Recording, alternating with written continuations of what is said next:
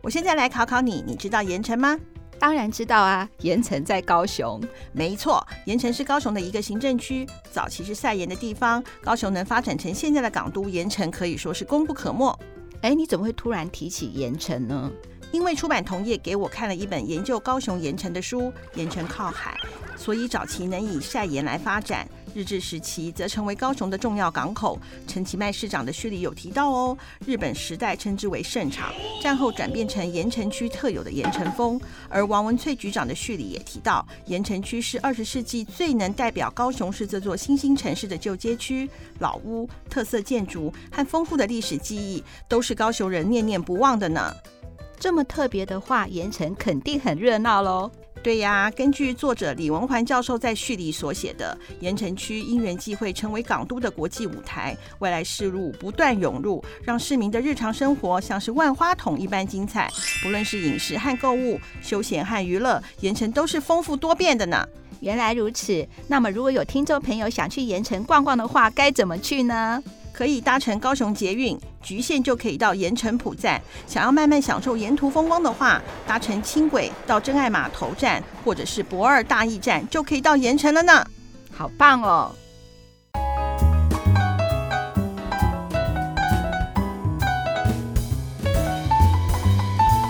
我的时顺不顺耳没关系，我是在广告界工作的大姐，我是在出版界工作的二姐。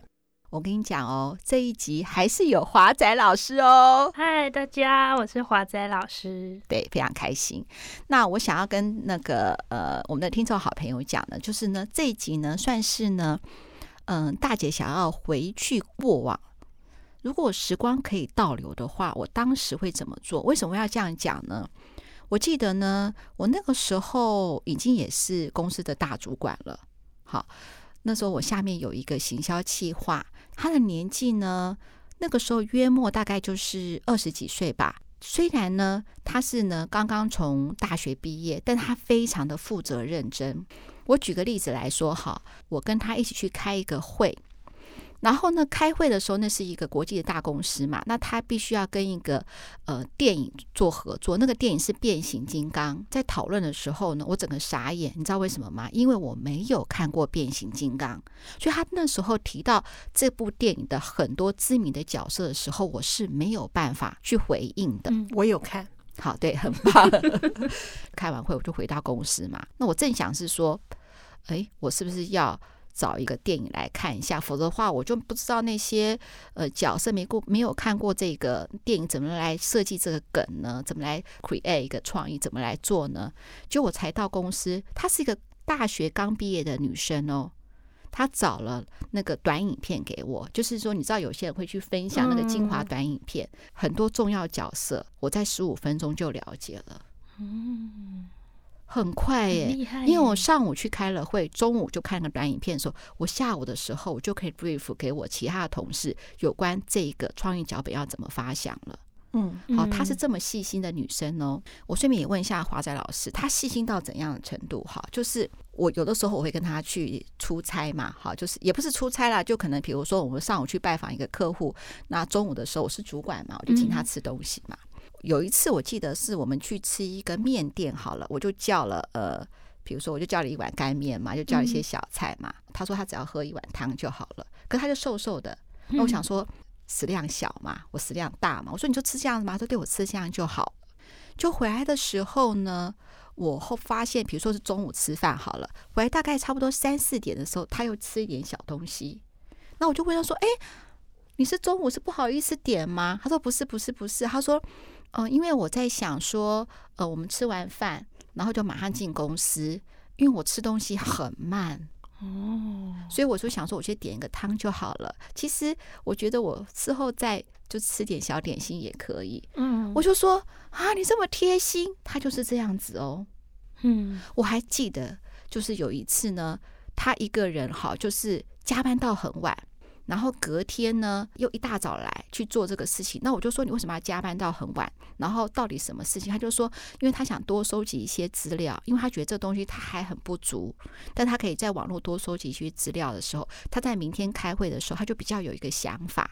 也就是说呢，我本来就要开会，他自己还做会前会，我问他的时候，他都说可是这样子我会很开心，而且他准备的资料也同时share给我们大家一些你知道网络资料这个大海捞针嘛，他一些筛选的时候也同时share给其他同事。哦，这个很不容易。因为有的时候就是我做这件事情，我是要让我的最高的主管对我印象深刻，我真的愿意 share， 对，他也 share 给别人，所以就知道是说我多喜欢他。而且后来才发现是说呢，有一次，然后他说他要请假一天，我就说怎么了，然后我就随口关心他说，其实我考量了一下，可是好像那个医生就说我一定要休息一天。我说什么？因为他大腿这边，他以为只是一个这个小青春痘，因为太累了变成蜂窝性组织炎，整个肿起来了。我就知道他太累了。好，说到这里你就知道说他有多么得我疼。好，那这个小女生呢，应该是说她也喜欢美的事物嘛，所以她才会进广告公司。她是很会打扮的比如说她进来公司的时候，她有时候会戴帽子。好，基本上我觉得帽子很难驾驭，知道吧？对，我觉得真的讲到帽子，我真的要讲，各位听众好朋友，全世界戴帽子最丑的人就是我。我每次去百货公司都会有帽子卖帽子哦，就百货公司才会有，通常是会跟卖手帕、雨伞在一起。我会每一顶都试戴，都会觉得说，妈的，真是有够。除了我头大，帽子很难选，因为头很大，因为我聪明嘛，好，所以头大。怎么那么丑啊！真的，他们太不适合你了。然后就是因为这样子，所以我就一直很想找一顶帽子。我真的是觉得说，妈的，真的是丑死了！我大概戴的最好看，大概就是安全帽，真的，那脸遮住了。好，我再回过来讲完了。好，他戴了帽子，然后呢？也就是说什么，你知道吗？一样，比如说像我现在录音，可能听众好像看不到大姐穿什么，我是穿一件 T 恤嘛，好，跟一个穿西装裤好了。我就这样打扮，也许算是轻松休闲，但是也不会太邋遢好了。可是以那个我前面那个前同事的话，他就会再戴顶帽子，看起来就很时尚。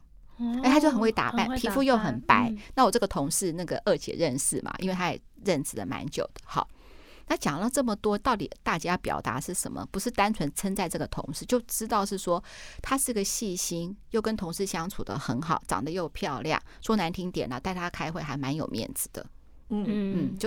就等于是说，她也算是我的门面了啦。好，她长得真的漂亮哦，身材又很好。然后呢，他失恋了。他那时候就直接告诉我说：“大姐，就是我失恋了嘛。”我也不以为意，我就想说：“拜托好不好？追你的人一大堆，对，从这边台北可以排到台中，一点都不用担心。你知道，刚好他又是那种长相又是男生的菜，绝对不用担心。真的漂亮，真的漂亮，白白的，然后瘦瘦高高的。”就不会太过分的高，对。他隔天呢就说他失恋了嘛，说他今天可不可以中午才进来？那我想说，就是要给人家一点弹性嘛，对不对？对不对？就是当然是可以啊。我就说好，那你中午进来。好，他隔天说他请假一整天。那我想说啊，情商嘛，就年纪轻嘛，他又请了一天。他也就是说呢，他礼拜一发生事情，就是说他男朋友跟他分手。然后礼拜二的话呢，他就是只上了半天嘛，3、4、5就连续请了3天。一般的老板是不是就是开始生气了？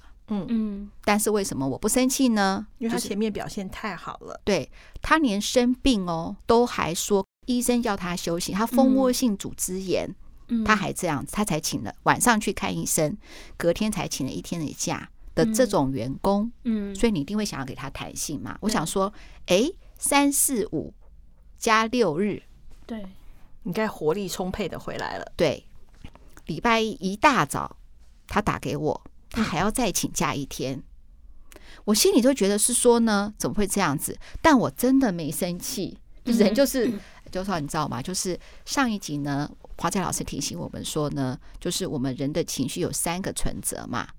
归属感、安全感跟价值感吧。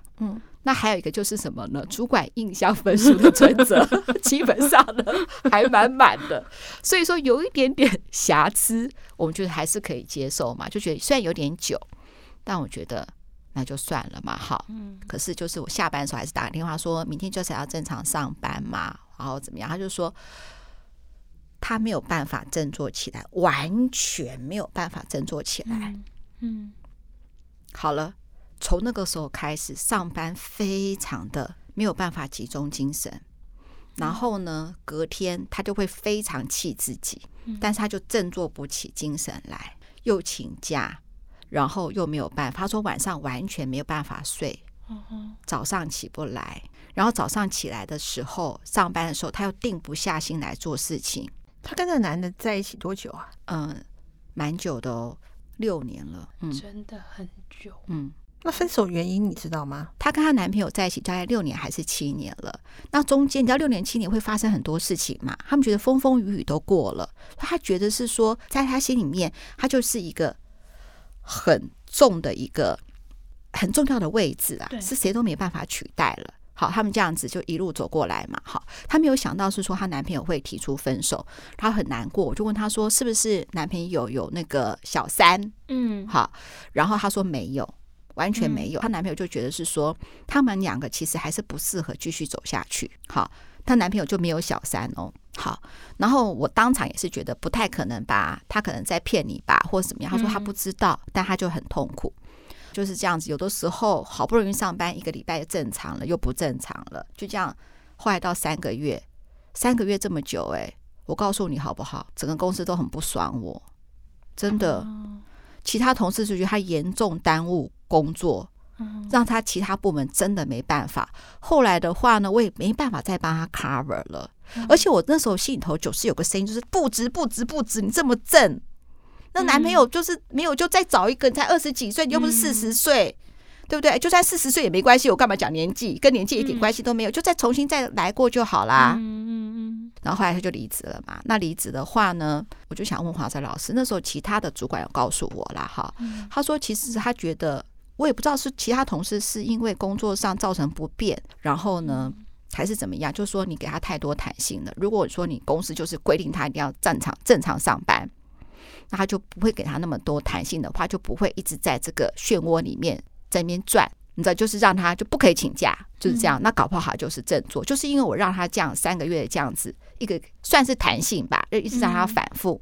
所以我就想问华仔老师，我后来还有跟他联络，就是1年后我还有跟他联络，我就突然想到这个同事，我在打电话给他，问他好不好，他说他说我为什么会打电话给他？我就说没有啊，我想说1年啦，我想说突然想到你，因为他留了很多企划的案子都还在，我们现在还有在用，就把他的案子还重新修正，那客户还买单，再就想到你。他居然告诉我一个我超级傻眼的，他说他昨天打电话给他的那个前男友，他说分手哈，就是1年之后哈。还有机会，就这个假设分手1年了以后还可以问，还有复合的机会。我说这从哪里来找到了一个资料？他就传简讯给那个他的前男友，他说我们还有机会复合吗？然后那个前男友就告诉他说我们真的不合适。然后呢，你知道我这个人吗？也不是八卦，气急败坏，怎么会这样子？然后他居然回答我说那个人是不是有小三？他都一直有关心他确实没有女朋友，他没有小三，而且是怎么样呢？是哦，我应该再把那个1年再讲得更清楚。也就是说呢，他这半年来，他就希望能够复合嘛。然后那个男生都很理性的说，我们真的不适合。然后过了半年之后的话，那个男生就跟他讲说，我们可不可以不要再联络了？所以他就没有再去打扰他。好，这我的前同事不是有精神疾病，他没有再打扰他了。他是过了半年之后才发简讯说已经1年了，我们还有机会复合吗？好了，华仔老师，这个故事讲完了，我是真的舍不得这个女生。到底发生什么事情？还有我们面对失恋，我要怎么样鼓励她？怎么样把我的这个算是好同事吧？或是我们可能未来碰到好朋友，或者是怎么样把他从泥沼中抓起来，要怎么做呢？这种状态其实是真的很难。然后这个故事也让我想到，就是我的一个很要好的朋友，他一样那时候也是经历情伤，然后他也快1年才可以慢慢走出来。是哦，对。然后就是我觉得也是有点像是无预警的，他们两个都好好的，就是男生我认识，女生是我的好朋友，然后也就是大家都蛮看好这一对的，嗯，对，可是就就是分手了。然后我的那一个好朋友他就非常非常非常的痛苦，然后他最常问，其实蛮常问自己，就是那我是哪里不够好吗？对对对，然后就会陷在那样子的情绪的漩涡里面。我也有想到就是刚刚大姐有问的那个问题，就是是不是我们不要给他那么多的弹性，他就不会一直这样子。其实不会，不管他身旁的人就是有对他做什么，没有对他做什么，他可能都还是会在那一个情绪的漩涡当中。我觉得情商自己走不出来就是走不出来，对，有些人说是我可以用工作去转移，那他就是这种人，对，有些人就是怎么样都没办法，他就会被那个想法抓住。对啊，李玉芬不是有唱一首歌吗？是不是我不够好，所以你不敢承认？对啊，说是他唱给柯震东的啦，我不知道是不是。干嘛想这个？因为他的歌词就是在讲，就是情商，是不是我不够好？可是其实是你太好。对我来说，那一个是不是我不够好？是不是我哪里做的不够，所以你才不爱我？还是等等之类的？对我来说，那个东西就是一个。很像在欺骗你自己生命的一个谎言。对于要陪伴这样子类型的失恋朋友来说，真的会蛮考验身旁的人的耐性。对，耐性。对，因为你就会觉得，你上次不是抱怨过了吗？怎么又 again？ 对，然后我上次不是开导过你了吗？怎么又来一次？对，而且一模一样的话，对。这个对我来说就是大家量力而为，没有怎么办，就是你能听多少那就是听多少，因为你听到后来会很气，对，说你到底要怎么样，不是为什么重复的话一而再再而三，那我们应该怎么做，就左耳进右耳出，不要再给意见。对，因为其实我相信那些意见他可能会放在心里面，但是当他情绪的那个漩涡没有，就是上次我提到那个 U 型的那个无视凹洞 U 型理论的时候，它就是在那个凹洞里面，所以我们不管丢多少的策略给他，告诉他你很棒，然后你很正，你会有人追，然后你条件那么好，然后等等之类的，他听不进去就是听不进去。对啊，对，可是我真的觉得啊，这种出不来的人，怎么让他出来呢？通常都是出现另外一个男的。真的就出现另外一个男的追他，他就好了。我之前有一个同事，他就是也是情商嘛，那就很痛苦。那时候我们就安慰他，但是我觉得他是蛮清楚，他直接讲说：“你们安慰我是没有用的，对我有男朋友就会好了。”那时候我们还想说：“妈的，我们都是屁就对了。”可后来真的，他很快就，他算是蛮快的，他半年后，他真的。就是这半年就一直不断 again 一直来，我们就要跟他讲说你很棒你很棒，然后他就又再来一次你很棒你很棒，就到后来真的是会，就有点像是我们就会是他身旁的加油团。那你要有一个想法，就是他可能之后还是会来找你抱怨同一件事情，但是我们可不可以就是在那边好好的接住他，就是即便他没有任何的改变 it's ok， 因为我很爱你。因为我们这个，我先说我们这个朋友是因为就是我说那个前同事啦，因为我跟二姐都认识嘛，因为我希望她你听到这个节目，大姐真的是关心你，而且不是说要决定你对或不对啦，真的是就是爱你关心你啦哈。很多人追求她，她都不接受。那时候我还告诉她说，难道中间都没有好的男生吗？她说有一个男生一直追她。然后呢，后来呢，他突然想到是说超过半年都没有联络，他突然想说他说其实他觉得这个男生也真的还蛮不错，然后就在跟那个男人联络，就那个男人说什么，他说我已经有女朋友了，然后那个男生还有一点点算是生气吗，有点酸，就是说对有点酸，他是说他觉得很莫名其妙，他为他之前就是在这段时间难道我做的都没有看到吗？那你半年来找我，那是代表什么意思呢？然后他就觉得说，没有什么意思这样子。可是对我会觉得，对于就是大姐前同事来说，我想这一个跨出一步，对她来说应该是很不容易的一件事情。所以是很棒嘛，对，真的是很棒的一件事。对，但是我觉得受到回应就是那个男生不应该这样回答你。对对对 对, 对，反正你知道男生都是少根筋嘛，他可能把直接讲说干嘛我之前为你花的钱付出的东西付出流水，我搞不容易找到一个女生了，你现在突然来，那我是现在是怎样嘛，可能会这样不知所措吧。好，可是那时候我真的佩服他的死心眼对不起我直接这样讲虽然他的执着，对啊，怎么会有这么执着啊。像这样我还是想说我们有没有什么鼓励的话，或是没有，没有什么鼓励的话真的吗？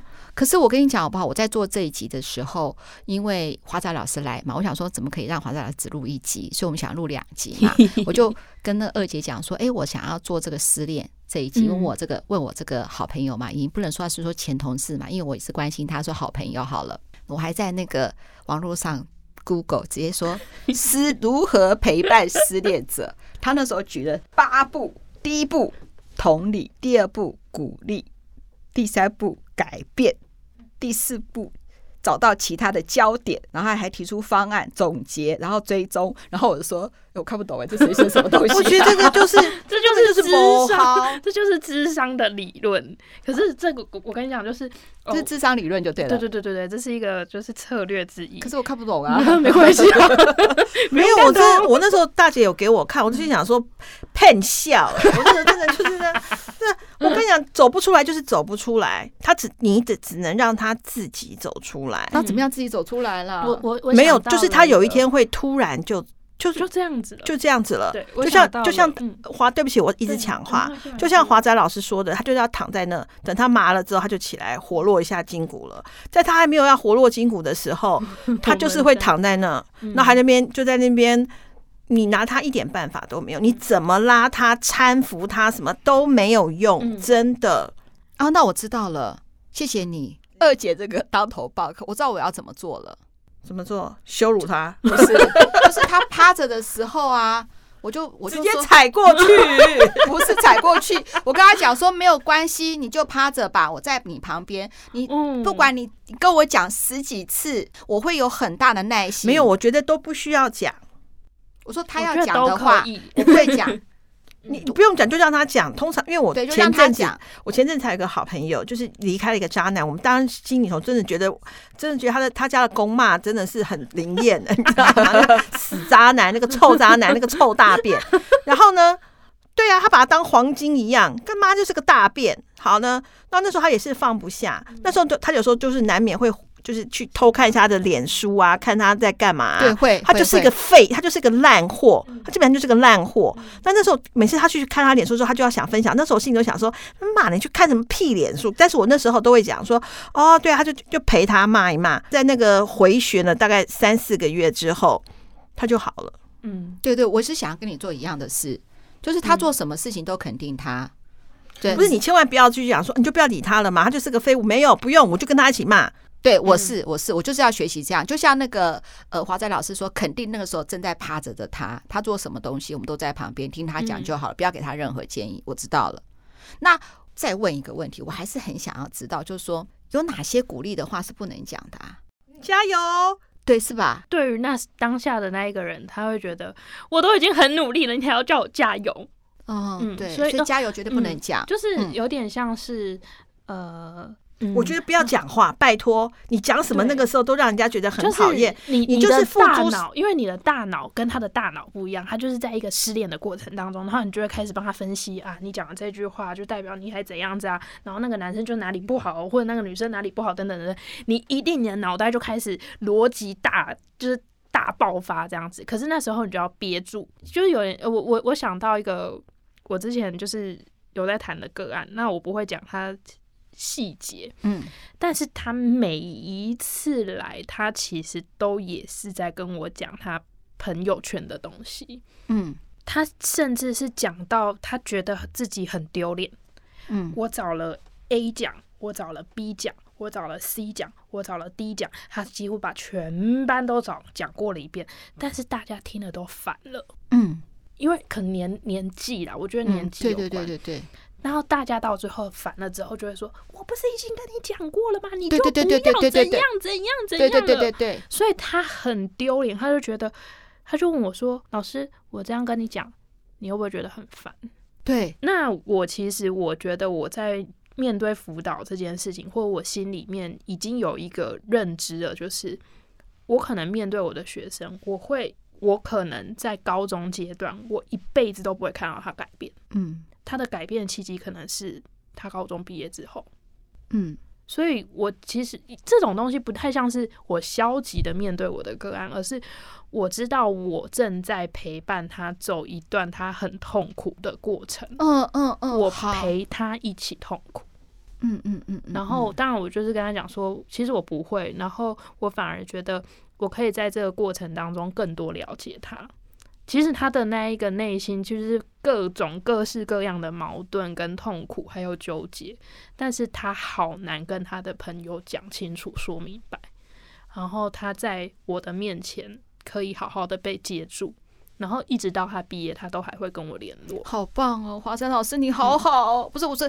你好重要，不是说你好好应该说你好重要可是我在想多问一下我自己啦哈，比如说二姐对我诉苦的时候，嗯，然后呢我想当一个就是那个聆听者、嗯、可是我还是会有我的情绪啊，当然啊，可是我的情绪的话会不会让他觉得有压力呢？比如说、嗯、随便举例啦，像二姐好得很，我也很开心这样子比如说他急于解决一件事情，又很想跟他讲说你应该怎么样1 2 3 4 5 6 7 8，因为我也会在这个漩涡里面困境里面绕啊，对对对对对，那我如何闭住我的嘴呢？那你需要的是我听你讲就好吗？还是你需要的是解决办法？直接问他你需要的是什么？嗯，好，嗯，然后也可以让他去思考。哎、欸，对啊，我讲这些东西，我要的东西是什么？可是二姐以前会跟我讲说，我不想跟你讲，因为我想我怕你会难过啊。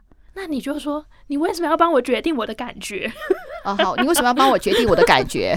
对啊，因为就算是我难过，这也是我要自己去面对我的难过，你不用为我的难过负责任啊！你不用为我的难过负责任啊！干嘛、啊？你什么事情就告诉我就好啦。其实有时候大部分，其实我觉得啊，那他有很多事情就是，你看华德老师帮我跟二姐讲一下。所以有时候不论是情商或遇到事情的时候，其实有时候纯粹就是抒发啦。对，我需要的可能就是这一个。你可不可以听我讲一下？对，讲完之后你就跟我一起附和骂那个，就像我说那个大便嘛。你不用跟我讲那个要怎么想或者要怎么做，不用，你就跟我一起骂那个大便就好啦。或者是说，我再多讲一点，可能我需要照顾的是已经有一些精神疾患的人，可是他又好需要听别人讲，但是我被弄得很烦。那我听也不是，不听也不是，我还是要讲一个，就是一个成语叫做量力而为。你如果真的觉得我今天的状况很不好，我今天没有办法听你讲，那就诚实告诉他，就是我今天可能真的只有10分钟，那这个东西是你真的觉得你自己可以听哦，就是你自己真的觉得你自己有这个时间，然后有这个心力听他讲，陪他骂，那你就跟他讲说，哦，我今天比较累，所以我可能就只有多少的时间我可以听你讲，几点的时候我就需要休息了。嗯，对，就是我觉得那一个照顾别人的人的那个界限可能也要抓好，不然你就会变成对方的拯救者了。哎、欸，你解开我一个心结。第一个，我总是觉得是说，这么好的女孩，我到底那个时候到底是害了她还是拯救了她？其实也没有害她，也没有拯救她，她必须要靠自己的能量来解救自己嘛，哈！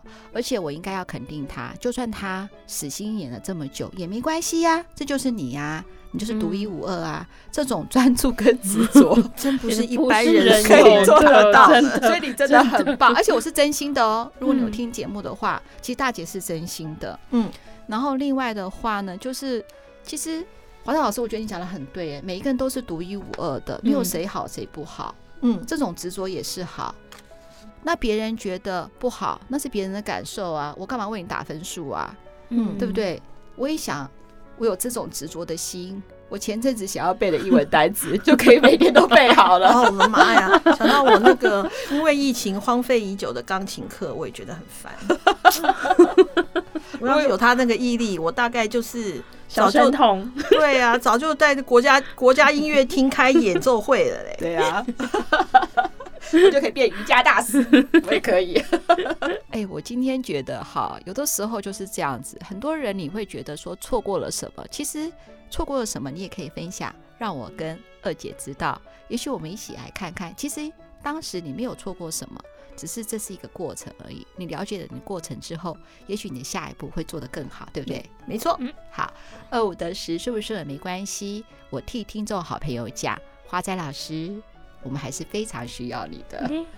谢谢大家。不但解开了我们听众真爱的心结，也解开了大姐跟二姐的心结，对不对？谢谢。希望能嫁了互动的你也是很开心的哦。是的，没错。真的吗？我很开心啊，我很开心。对啊，我很开心可以来到这边跟大家分享。好，我想跟听众好朋友，你们绝对想象不到，现在已经晚上8点15分了，我再不放那个华仔老师走，我会非常的不好意思。那么就拜拜。